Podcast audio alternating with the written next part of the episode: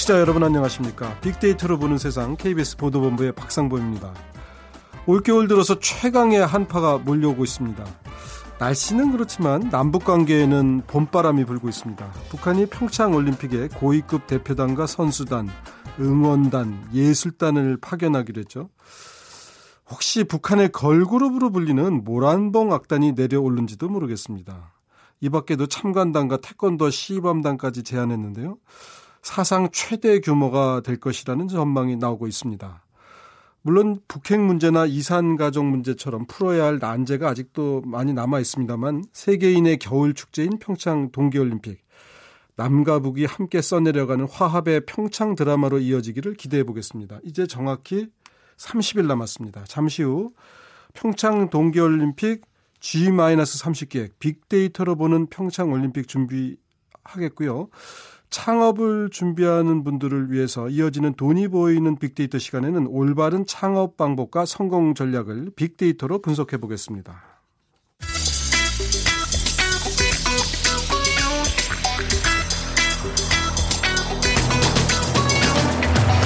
오늘 여러분이 궁금한 모든 이슈를 알아보는 세상의 모든 빅데이터. 다음 소프트 최재원 이사가 분석해 드립니다.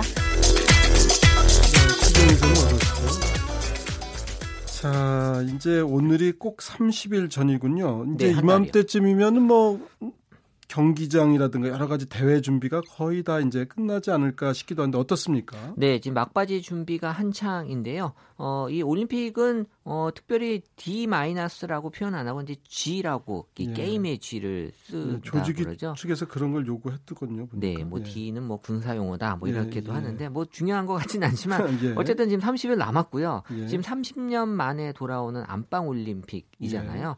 제가 기억에 88년도에 고등학교 2학년이었는데 네. 굴렁쇠 소년이 여전히 기억이 남는 올림픽이었는데요. 네. 어쨌든 한 달 앞두고 그 완성도를 높이기 위한 마무리 네. 단계에 접어들었다라고 네. 어, 평가가 되고 있고 지난해 또 우려됐던 이 입장권 판매율이 어느덧 65%를 넘어섰다고 하니까요. 네. 어, 모든 측면에서 지금 좋아지고 있다. 또 네. 이외에도 성공적 올림픽을 개최하기 위한 다방면의 노력이 빅데이터 상에서도 보이고 있는데 일단 언급량 관심도가 좀 많이 올랐고요. 그 중에서도 이제 선수에 대한 얘기 한 1,200건, 예. 성화봉송이 1,100건, 경기장 얘기 1,100건 정도로 어, 그 이후에도 개막식이나 관광에 대한 이야기들이 좀 많이 올라왔는데 네. 성화봉송은 5일 기준으로 지금 경상북도를 지나 경기도에 도착해서 예. 강원도로 향하고 있다고. 예, 오늘 지금 이제 인천 네. 그 송도 쪽을 도는데 저희 그 9시 뉴스 앵커는 황상무 앵커도 오늘 성화봉송에 동참한다 그래요. 그러니까 아마 성화봉송이 전국을 돌면서 이제 인천 13일에 서울로 들어왔다가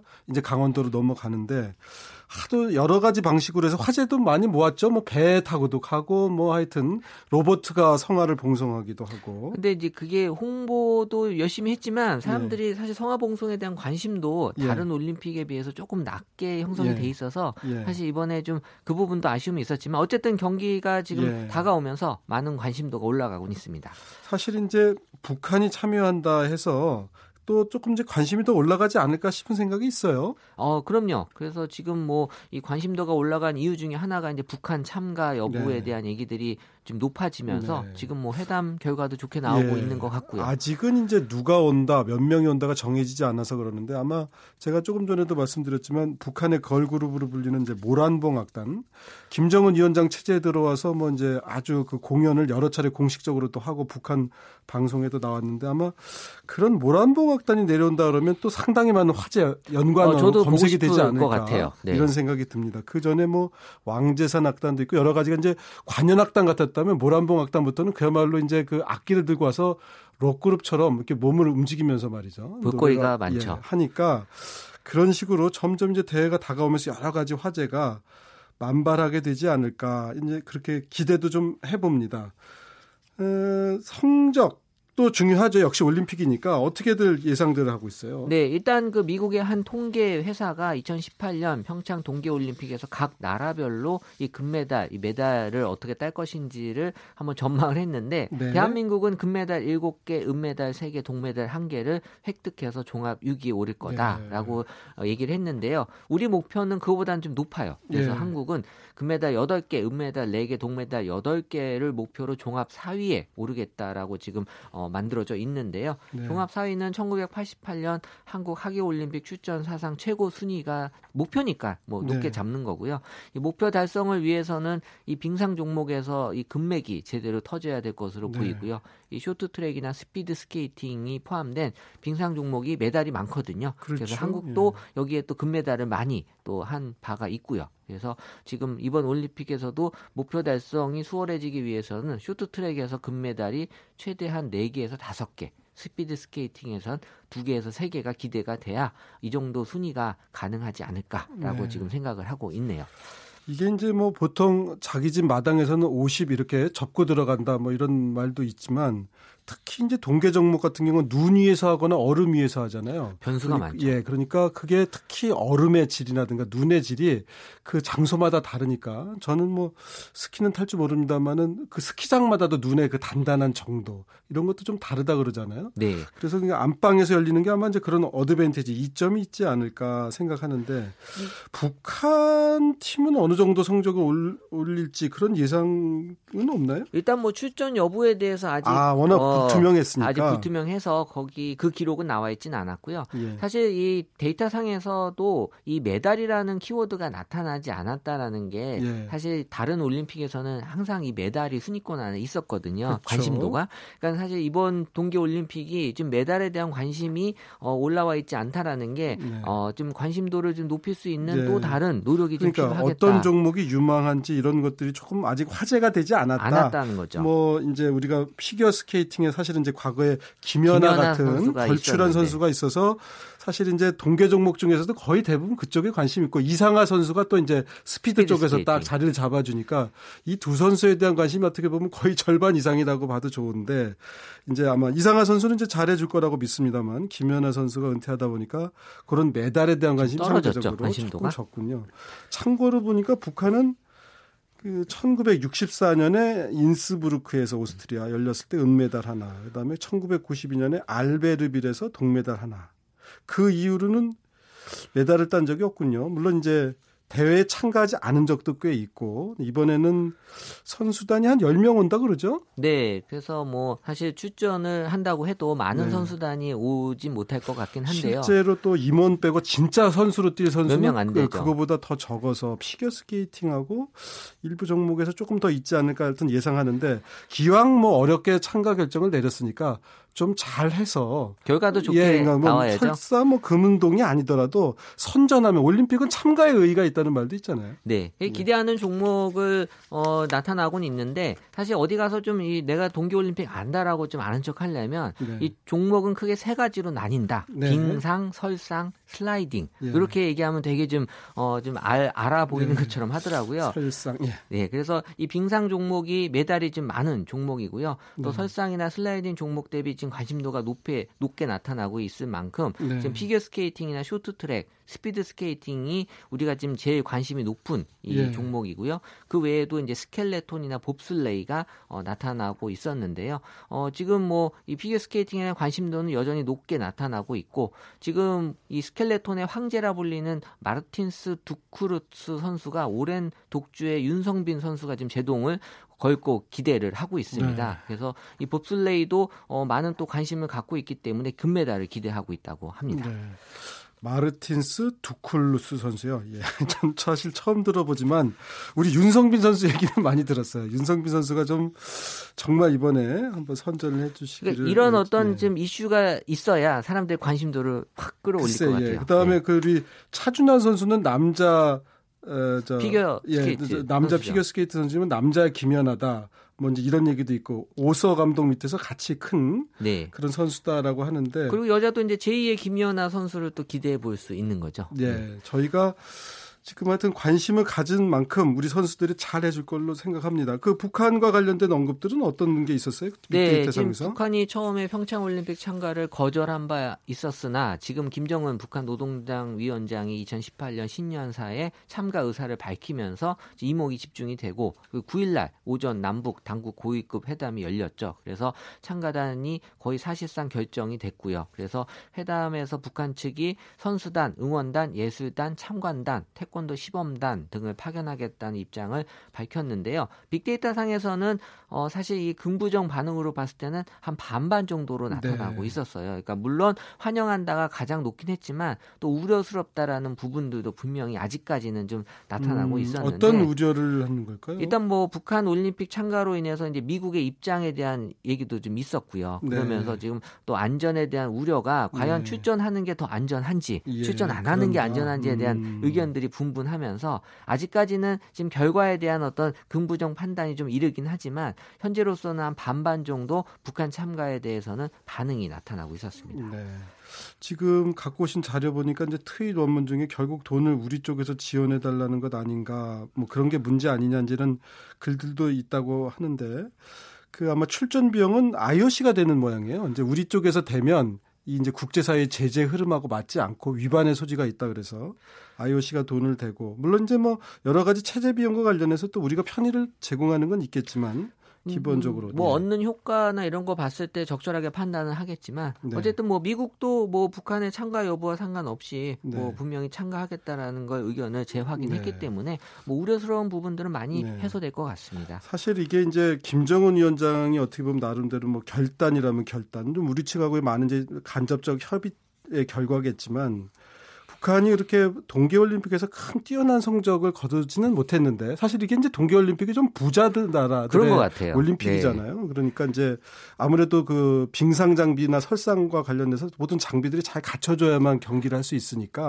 유럽이나 이제 북미권에서 잘 하는 거였는데 김정은 위원장이 스위스에서 유학을 해서 그런지 이 스키 참 관심이 많아요. 아, 그럴 수 있겠네요. 네, 그래서 이번에도 이게 뭐 몇 등 하느냐가 중요한 게 아니라 물론 이제 큰 대국을 보는 거겠지만 남북 관계라는 그걸 떠나서라도 이 김정은 위원장이 집권하고 나서 상당히 그 공을 들인 게 마식령 스키장이거든요. 그 원산 뒤쪽에 있는. 아, 맞아요. 예, 군인들은 그 반대했어요. 왜냐하면 그쪽에 이제 공군 부대도 있고 그러니까 북한 군인들이 상당히 반대를 했는데도 마식령 스키장을 초고속으로 밀어붙여서 마식령 속도다 이런 말이 이제 북한에서 회자될 정도로 그러니까 아마 예. 북한이 여건이 동계올림픽이 잘할 수 있는 여건이 갖춰진 나라 아닐까요? 예, 네. 그런데 이제 우리가 어떻게 생각하면 산에 눈 오면 스키 타면 될 것 같지만 그러려면 그걸 만들었는데 돈이 많이 들거든요. 그러니까 언뜻 생각하면 북한이 추우니까 강에 얼으면 거기서 스케이트 그러니까요. 타고 네. 산에서 그냥 눈 내리면 스키 탄다고 생각하는 건 이제 단순한 생각이고 아, 뭐 네덜란드 사람들은 운하가 얼으면 거기서 스케이트를 타는 전통이 있어서 네. 네덜란드가 스케이트 강국이라 그러는데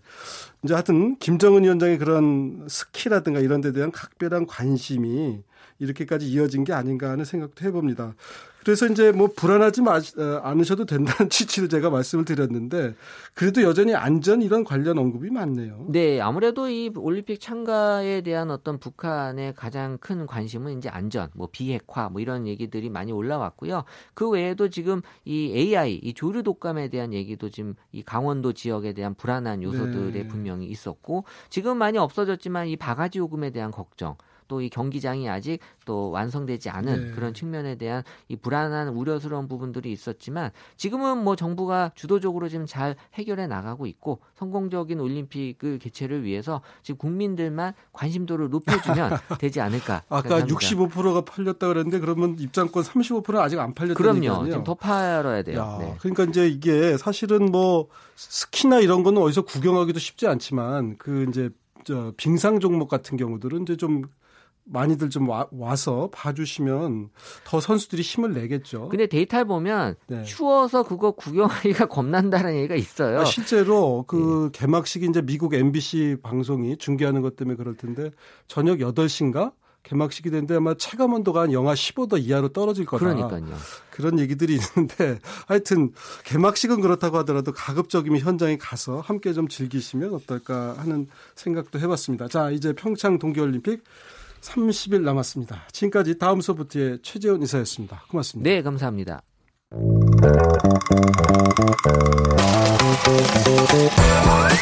돈이 보이는 빅데이터 창업이야 이홍구 대표와 함께합니다.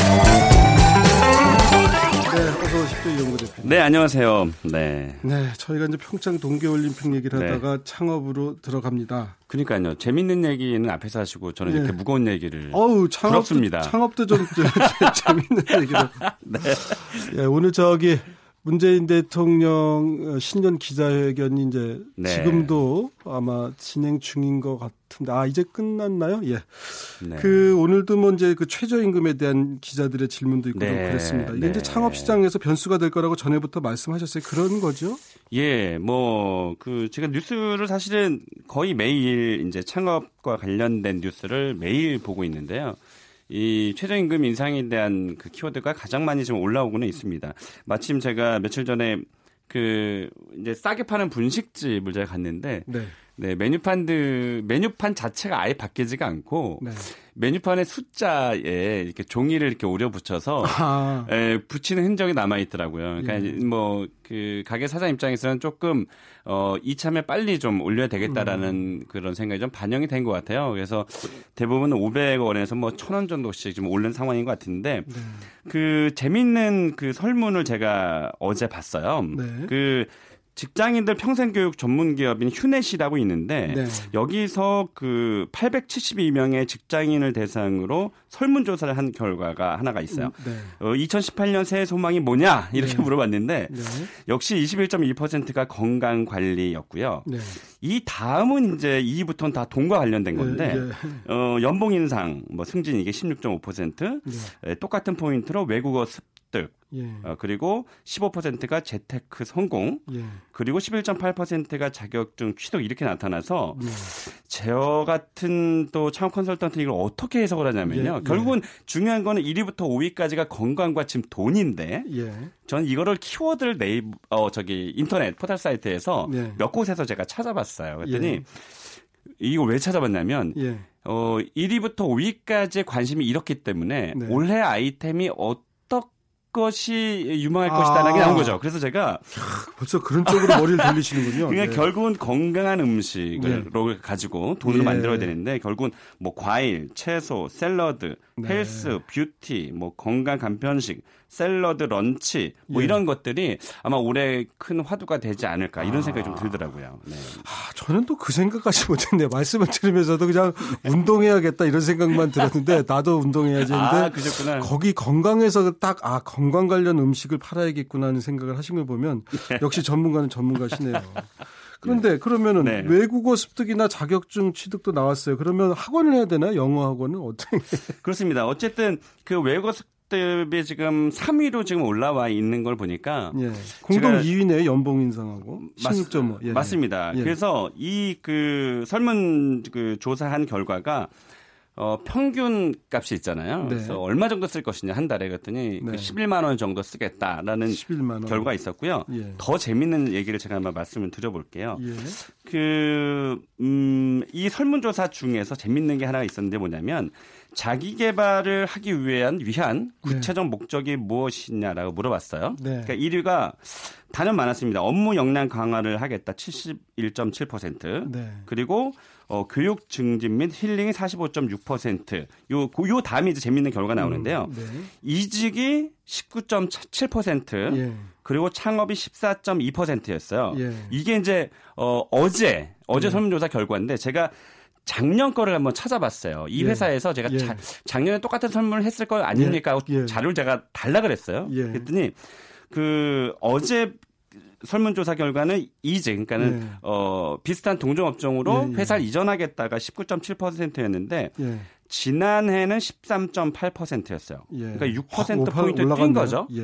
근데 반면에 창업이 14.2%라 그랬잖아요. 예. 지난해는 16%였어요. 어, 창업은 이제 힘들겠다. 그렇죠. 다른 직장으로 옮기자. 예. 그래서 음. 그 창업에 대한 관심이 지금 최저임금 인상이라든지 뭐 이런 것들 때문에 음, 좀 내려갔고 그렇군요. 예, 급 그, 그것보다는 그냥 이직을 하는 편이 훨씬 낫겠다라고 해서 이 설문조사 거의 한 천 명 가까운 그 직장인들 설문조사 결과가 지금 현재 창업시장의 세태를 지금 반영이 그대로 된거 음. 아닌가 싶어요.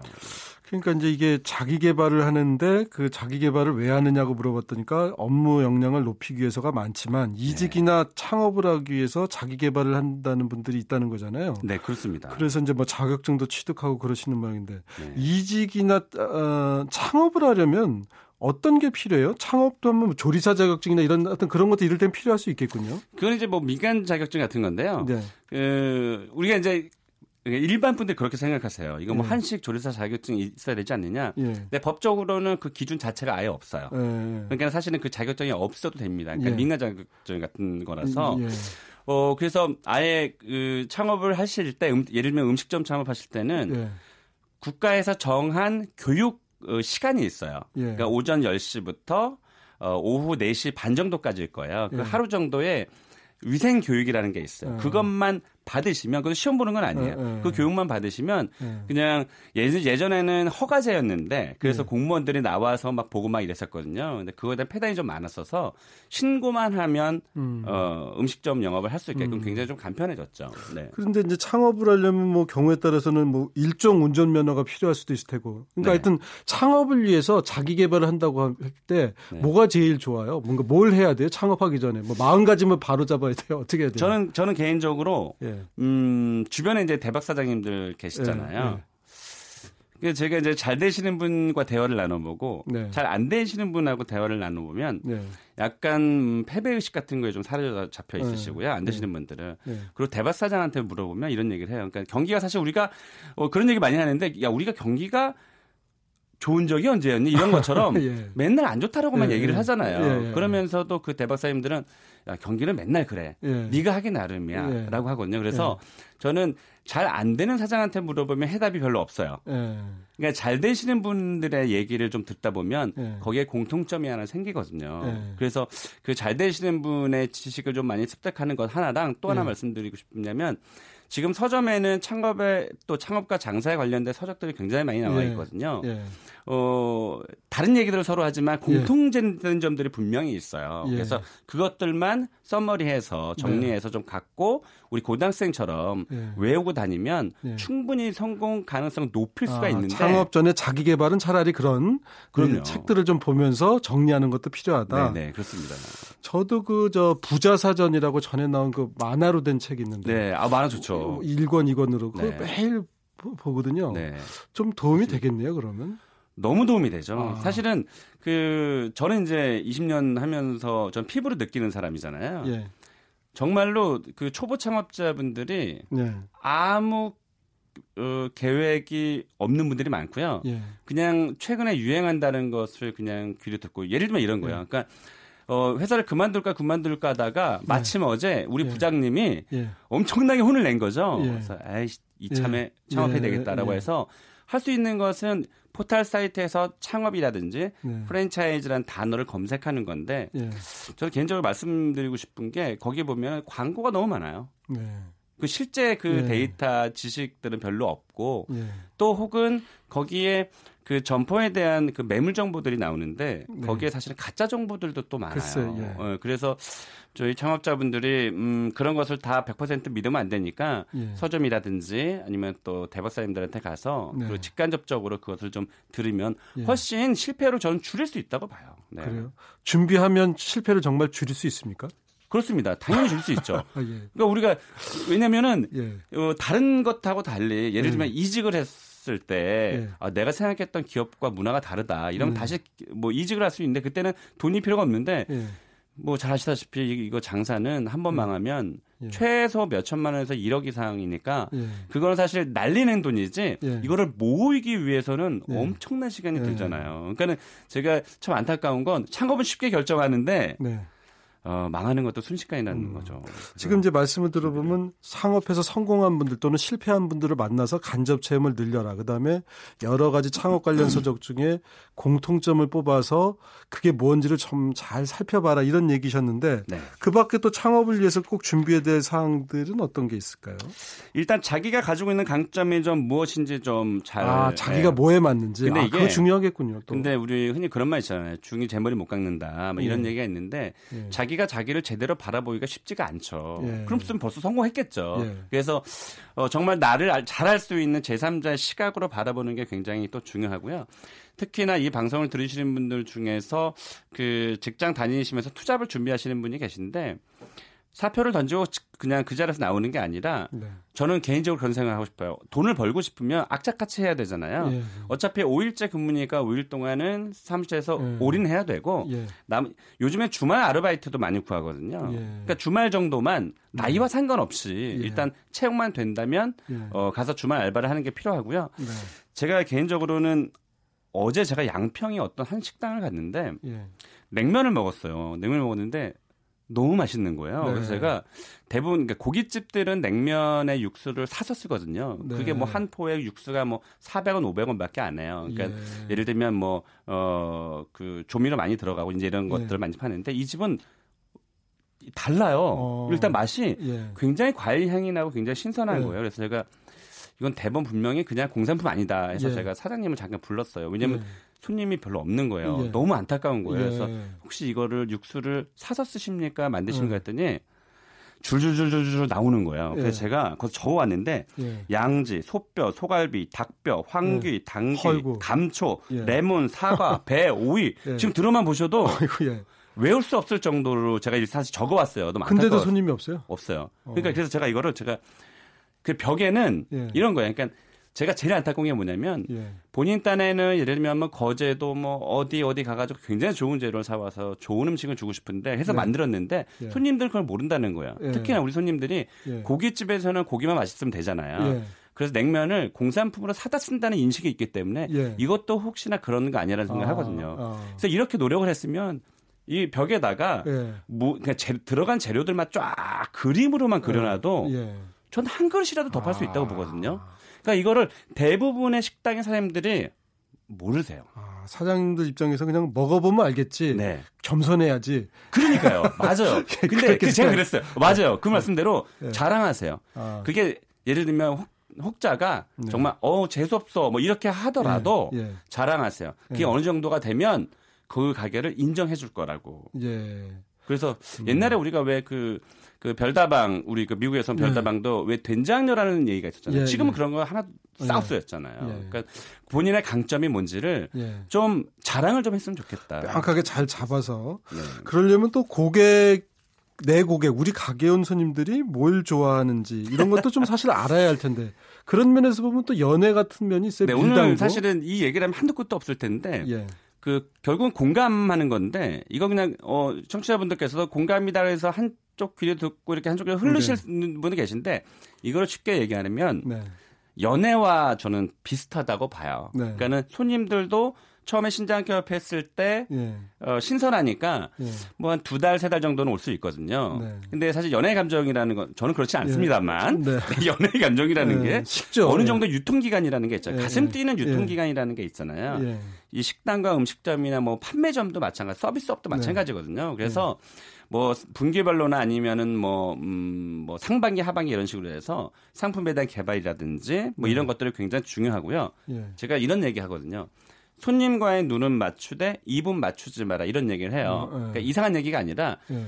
손님이 들어오시면 눈을 예. 맞추지 않고 그냥 그냥 어서 오세요 하는 사람들이 예. 있는 반면에 네. 어, 눈을 마주치고 예. 아는 척을 하면 네. 또올 수밖에 없거든요. 왜냐하면 예. 이 사람 이 사장님이 나를 알고 있구나. 그 앞에를 가질 못하겠다라는 그런 것도 있고요. 그렇죠. 입을 맞추지 말라는 건 이 사람 저 사람 다 뭐 이렇게 조언을 하거든요. 손님들이. 아, 그럼 사실 그걸 다 맞추다 보면 결국은 내 가게의 독특한 색깔을 찾기가 아, 힘들어요. 그래서 좋은 말이라고 해줬는데 참 휘둘릴 수도 있다 이런 얘기. 많아요. 생각보다 많아요. 아 그렇군요. 네네. 더군다나 손님이 해주시는 조언이니까 하고 자꾸 귀담아서 이제 하다 보면 네. 왔다 갔다 하게 될 수 있다. 그렇습니다. 그래서 그냥 음. 그 컨텐츠나 아이템을 그 차별화를 분명히 잡고 그리고 장사를 시작하는 게 굉장히 중요하죠. 알겠습니다. 네. 저희가 차 프랜차이즈 얘기 많이 하는데 네. 올바른 프랜차이즈 선택 요령 마지막으로 간단하게 다시 한 번만. 어, 어차피 본사를 방문해서 그 영업 담당자한테 그, 그 해당 프랜차이즈에 대해서 물어볼 텐데요. 네. 그 매출을 공개하는 경우가 있어요. 그래서 네. 저는 상위 20% 하위 20% 평균 매출 전 네. 가맹점에 그걸 네. 달라고 했을 때 안 주면 이상한 거고요. 아, 그걸 그래요? 달라고 해서 음. 반드시 확인할 필요가 있겠습니다. 알겠습니다. 이게 큰 돈 들여서 인생을 걸고 하는 건데 맞습니다. 그냥 뭐 대충이란 건 필요 없죠. 반드시 맞습니다. 꼼꼼히 확인하고 또 확인하는 게 필요하다는 말씀으로 이해를 하겠습니다. 지금까지 창업피아의 이홍구 대표와 함께했습니다. 고맙습니다. 네, 고맙습니다. 자, 저도 내일 오전 11시 10분에 다시 찾아뵙겠습니다. 빅데이터로 본 세상 여기까지입니다. 고맙습니다.